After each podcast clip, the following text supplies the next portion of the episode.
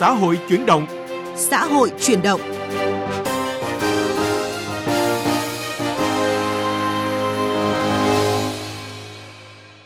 Các biên tập viên Bích Ngọc và Hương Giang xin kính chào quý vị và các bạn. Theo dự báo của Tổ chức Lao động Thế giới I L O, số lao động thất nghiệp tại nước ta năm nay sẽ tiếp tục tăng hơn năm ngoái, dự kiến là một phẩy ba triệu người. Trong khi đó, nhiều địa phương như là Bình Dương đang cần khoảng chín mươi nghìn lao động, tỉnh Long An, Tây Ninh, thành phố Hải Phòng cũng đang thiếu hơn năm mươi nghìn lao động thì mãi vẫn không tuyển được. Vì sao có nghịch lý này? Đây sẽ là nội dung được bàn trong vấn đề xã hội. Sắc màu cuộc sống ở phần cuối chương trình là câu chuyện xốp không đồng nâng bước học sinh nơi đất rừng U Minh.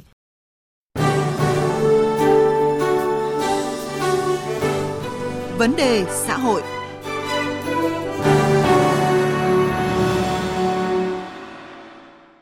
Thưa quý vị và các bạn, thất nghiệp kéo dài, cuộc sống vô vàn khó khăn, nhưng nhiều lao động trẻ vẫn kén chọn, chỉ muốn tìm công việc phổ thông đơn giản. Họ cũng sẵn sàng bỏ việc, nhảy việc nếu công ty khác trả mức lương cao hơn công ty đang làm vài trăm nghìn đồng, hoặc thấy môi trường làm việc nặng nhọc, vất vả. Điều đó dẫn đến tình trạng các địa phương không tuyển được người làm, mà tỷ lệ công nhân thất nghiệp, thiếu việc làm vẫn tăng cao. Ghi nhận của phóng viên Đài Tiếng Nói Việt Nam. Sau ba năm làm việc cho một công ty bảo vệ ở thành phố Hà Nội, anh Nguyễn Văn Hải và Phạm Mạnh Hùng quyết định chuyển sang một công ty khác. Dù thu nhập không chênh lệch đáng kể, phải làm thêm ca, nhưng những ngày lễ Tết các anh sẽ được tính tiền làm thêm giờ. Chắc chắn là rồi sẽ phải chuyển. Thì công ty kia lợi thế hơn là các ngày lễ, ngày Tết mình được nghỉ, hoặc mình làm thêm mình có thêm tiền, nhưng mà đây được không? Một ngày lễ là phải được hưởng bao nhiêu phần trăm đấy, nhưng mà đây chưa thấy nói gì cả. Ta xin chuyển công ty hoặc là bỏ việc nơi đây, ta chạy sang nơi khác vì vấn đề chênh lệch về vấn đề lương thưởng đấy, chuyển ngay. Ông Lê Nhật Trường, Chủ tịch Công đoàn Công ty Posung Đồng Nai cho hay, công ty đang cần tuyển sáu nghìn công nhân lao động. Việc tuyển dụng gặp rất nhiều khó khăn do lao động trẻ bị ngợp trước môi trường công nghiệp đòi hỏi kỷ luật cao, giờ làm việc cố định nên có xu hướng nghỉ việc. Ngoài ra, người lao động hiện tại rất kén chọn, dù tay nghề chưa cao nhưng không nỗ lực trong học tập, rèn luyện mà lại chỉ muốn làm công việc giản đơn, thủ công. Công nhân bây giờ rất thích chọn việc. Ví dụ, nếu mà chúng ta tuyển công nhân may á, nam mà ta không thể may đâu, người ta không thể ngồi may. Rồi nữ á thì vào làm mà thấy cái chỗ đó nó độc hại, nặng nhọc thì cho người ta xuống may, người ta không muốn, không làm. Những cái công việc thủ công thôi, những cái công việc nào mà đơn giản. Công ty Posung Đồng Nai đã lên vùng sâu, vùng xa của các tỉnh Đắk Lắk, Gia Lai, nơi người dân tộc thiểu số nhiều, ít việc để tuyển dụng. Nhưng khi vào công ty, thấy máy móc, họ lại sợ và tìm đến công ty khác để có việc làm đơn giản hơn. Còn tại thành phố Hồ Chí Minh, ông Trần Đoàn Trung, Phó Chủ tịch Liên đoàn Lao động thành phố cho hay, các đơn vị sản xuất lớn ngày càng sử dụng công nghệ máy móc cao. Công nhân lao động mới tuyển dụng hầu như không thể đáp ứng được yêu cầu công việc. Nếu chủ động học hỏi, rèn luyện, người lao động sẽ sớm thích nghi với môi trường làm việc mới. Nhưng với nhiều người muốn chọn việc nhẹ nhàng, đơn giản, nên đã bỏ việc, chọn làm lao động tự do vì có thể vừa làm việc, vừa kiếm tiền ngay trong ngày và giải quyết nhu cầu như đưa đón con, giải quyết công việc gia đình mà không bị ràng buộc bởi thời gian. Bên cạnh những cái cạnh tranh có tăng lương một chút để thu hút qua lại này nọ kia giữa lao động các cái, thì cái việc mà cung ứng cái lao động thời vụ này, đặc biệt là tại các cái khu vực mà tập trung lao công nhân, các cái khu công nghiệp, khu chế xuất, cái hoạt động sản xuất của mình nó đã lên tới một cái tầng khác rồi, từ cái kỷ luật lao động về những cái yêu cầu này nọ kia khác, cho nên tuyển dụng lao động mới một cách tức thời là không hề đơn giản như thế nào. Cái đơn vị sản xuất lớn với những cái dây chuyền công nghệ này nọ kia các cái thì không thể nào mà tự nhiên đụng một cái mà vô mà mà mà, mà đáp ứng được liền. Họ dội ra ngay. Một mặt là doanh nghiệp không tuyển được, hai là bản thân người lao động cũng không thể thích ứng ngay lập tức được. Hiện nay, việc mở rộng thương mại quốc tế và đầu tư nước ngoài đang thay đổi cơ cấu nền kinh tế, dẫn đến thay đổi cơ cấu việc làm và cơ cấu lao động. Thị trường lao động có sự dịch chuyển lớn về lao động giữa các khu vực kinh tế, giữa các địa phương, giữa các ngành nghề và giữa các doanh nghiệp. Ngoài ra, yếu tố giá nhân công rẻ chỉ có lợi thế đối với những ngành kinh tế sử dụng nhiều lao động như dệt may, da giày, chế biến thủy sản, chứ không là lợi thế đối với những ngành kinh tế sử dụng công nghệ cao hoặc sử dụng nhiều vốn. Do vậy, vấn đề quan trọng nhất hiện nay là phải nâng cao chất lượng nguồn nhân lực, tăng tỷ lệ lao động qua đào tạo, nhất là đào tạo kỹ thuật thực hành trình độ cao. Người lao động nếu không thích ứng kịp thời với tình hình mới sẽ nhanh chóng bị đào thải và đẩy ra khỏi thị trường lao động.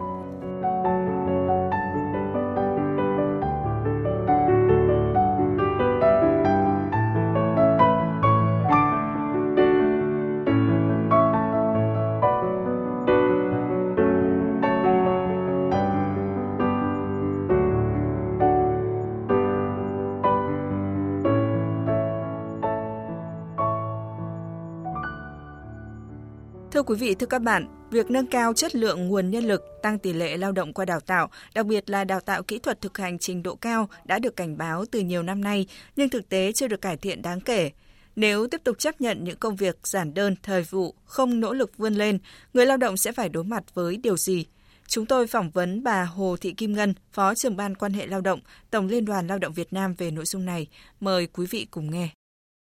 Thưa bà Hồ Thị Kim Ngân ạ, ở nhiều địa phương đang thiếu lao động trầm trọng, nhưng mà nhiều lao động thì vẫn thất nghiệp không tìm được việc làm. Bà có thể phân tích rõ hơn nghịch lý này ạ? À, nếu như mà trước đây chỉ thiếu hụt các cái lao động phổ thông thì một số các cái doanh nghiệp đã có những cái giải pháp như là đặt nhà máy tại các tỉnh miền núi phía Bắc, à, Hà Giang rồi các cái tỉnh miền núi để mà tuyển lao động vùng sâu vùng xa, tuyển người lao động dân tộc thiểu số chưa qua đào tạo để có thể đáp ứng được công việc. Nhưng mà đối với những cái yêu cầu hiện nay khi mà dây chuyền sản xuất đã thay đổi thì những cái người lao động đòi hỏi có trình độ, có tay nghề hoặc là những cái người quản lý à, thì à, sẽ à, có cái nhu cầu tuyển dụng những cái đối tượng đó nhiều hơn, cho nên là rất khó tìm được cái nguồn cung. Và chính vì cái việc mà người lao động không có đáp ứng được các cái cái, cái nhu cầu của người lao động à, thì sẽ dẫn đến là cũng có những cái việc thiếu hụt lao động. Và à, cái việc này thì nó sẽ à, phải tính đến những cái yếu tố như là các cái chính sách đào tạo của nhà nước, rồi các cái chính sách của các cái cơ sở dạy nghề, cái sự liên kết của doanh nghiệp với các cái cơ sở đào tạo của chính cái bản thân người lao động cần phải tự học hỏi, tự là tay nâng cao cái tay nghề của mình để có thể dễ dàng tìm được cái việc làm trong cái bối cảnh hiện nay. Ở như phóng sự mà chúng ta vừa nghe cách đây ít phút thì mức lương công nhân lao động chưa đủ đáp ứng mức sống tối thiểu cho người lao động, như là chi trả tiền thuê nhà, điện nước hay là phí sinh hoạt và tiêu dùng. Cho nên là nhiều người đã chọn làm lao động tự do thay vì là làm việc tại các phân xưởng và nhà máy như trước đây. Bà nghĩ sao về điều này ạ? Ở đây rõ ràng là chúng ta thấy rằng là những cái vấn đề này nó cần phải nghiên cứu một cách tổng thể, một cách đánh giá một cách khách quan toàn diện về cái thực trạng đời sống của người lao động tại các cái khu nhà trọ, để chúng ta thấy rằng là thực tế cái tiền lương của người lao động hiện nay nó đã đang đáp ứng được cái nhu cầu sống cũng như là cái khả năng tái tạo sức lao động của người lao động hay chưa. Chúng ta cần phải thực sự là có một cái nghiên cứu tổng thể một cách toàn diện về cái thực trạng đời sống của người lao động để mà chúng ta hiểu được cái cái người lao động tại sao lại lại có cái đời sống khó khăn như vậy, nhất là đối với những cái lao động nhập cư.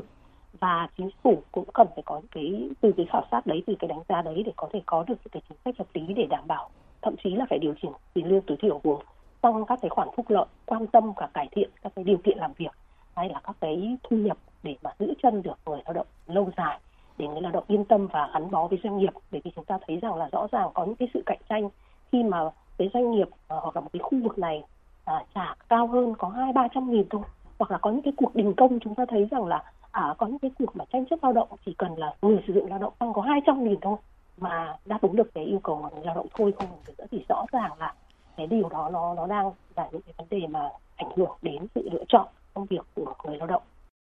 Bà có đề xuất thêm giải pháp gì để sớm cân bằng thị trường cung cầu lao động hiện nay ạ? Chính phủ cũng cần phải ban hành các cái chính sách thu hút người lao động làm việc ở các cái vùng kinh tế trọng điểm như là xây dựng nhà ở cho công nhân thuê này, xây các cái khu chung cư, các cái nhà xã hội để bán cho người lao động với cái thời hạn dài hơn hai mươi năm để người lao động có thể yên tâm làm việc. Hay là các cái cơ sở đào tạo nghề cũng cần phải đào tạo các cái nghề ngắn hạn, có thể cung cấp ra thị trường những cái nguồn lao động kịp thời đáp ứng được cái yêu cầu của doanh nghiệp. Hay là chúng ta cũng tổ chức tốt các cái chương trình dạy nghề, nhất là dạy nghề cho lao động nông thôn để mà họ có thể là tiếp cận được với các cái hình thức sản xuất công nghiệp ở các cái thành phố lớn. Chúng ta cũng tăng cường công tác xã hội hóa, khuyến khích doanh nghiệp tham gia cái công việc là cùng với cả các cái cơ sở đào tạo nghề, tức là doanh nghiệp là cùng tham gia với cả các cái cơ sở đào tạo nghề để có thể đào tạo những cái công việc mà doanh nghiệp cần. Từ đó thì có cái nguồn lao động đáp ứng được cái yêu cầu. Hay là chúng ta cũng có những cái chính sách như là đảm bảo cho người lao động có thể vay vốn một cách ưu đãi, hoặc là cũng có thể chính sách về tăng lương, rồi là nhà nước cũng có các cái biện pháp để kiểm soát các cái việc cả tăng giá xăng, giá dầu, giá ga, giá điện, vân vân, để làm cho cái đời sống của người lao động, cái tiền lương của người lao động hiện nay nó có thể là đáp ứng được cái, cái nhu cầu sống của họ. Ngoài ra thì những cái chính sách tiếp tục hỗ trợ cho những người dân có những cái hoàn cảnh khó khăn vẫn chịu tác động của dịch bệnh, tôi nghĩ rằng là vẫn cần phải có những cái nghiên cứu để mà đưa ra được những cái chính sách nó phù hợp trong cái bối cảnh như này. Cảm ơn bà Hồ Thị Kim Ngân về những thông tin vừa rồi. Sắc màu cuộc sống.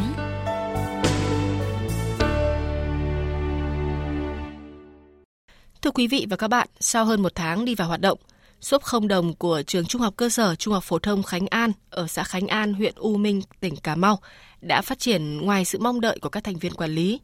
Không chỉ nhiều người đến lấy những món đồ cần thiết, mà cũng có rất nhiều người đã đóng góp để xốp không đồng phát triển hơn. Với phương châm cho đi là còn mãi, xốp không đồng không chỉ giúp học sinh nghèo nơi đất rừng vươn lên, mà nhiều hộ dân khó khăn tại địa phương cũng đỡ khốn khó. Bài viết của phóng viên Trần Hiếu.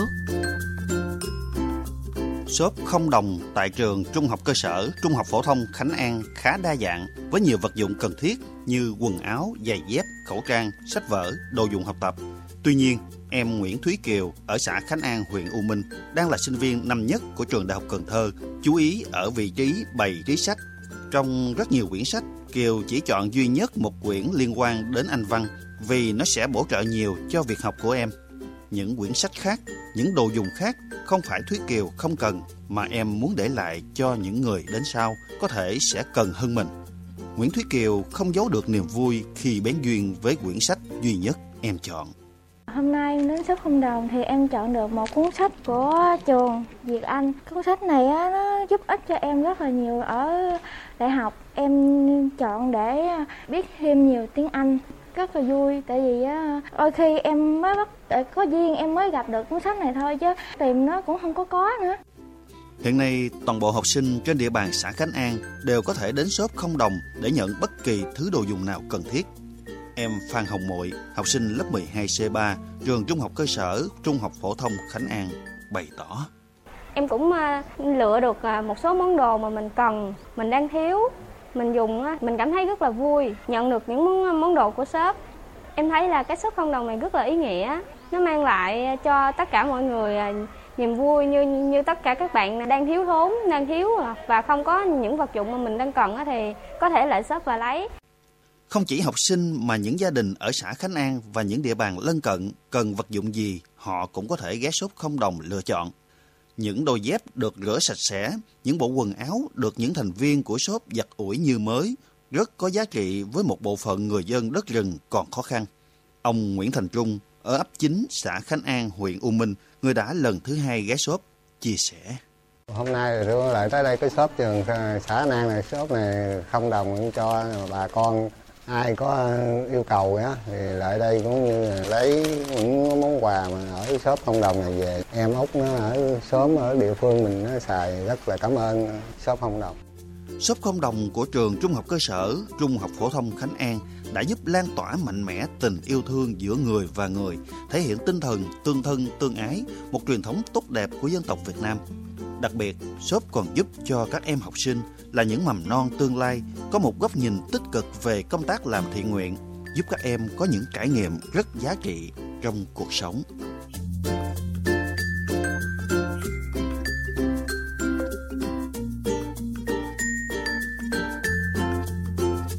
Quý vị và các bạn thân mến, câu chuyện xốp không đồng, nâng bước học sinh nơi đất rừng U Minh đã kết thúc chương trình Xã hội chuyển động hôm nay. Chương trình do biên tập viên Bích Ngọc cùng nhóm phóng viên Đài Tiếng nói Việt Nam thực hiện. Cảm ơn quý vị đã quan tâm theo dõi.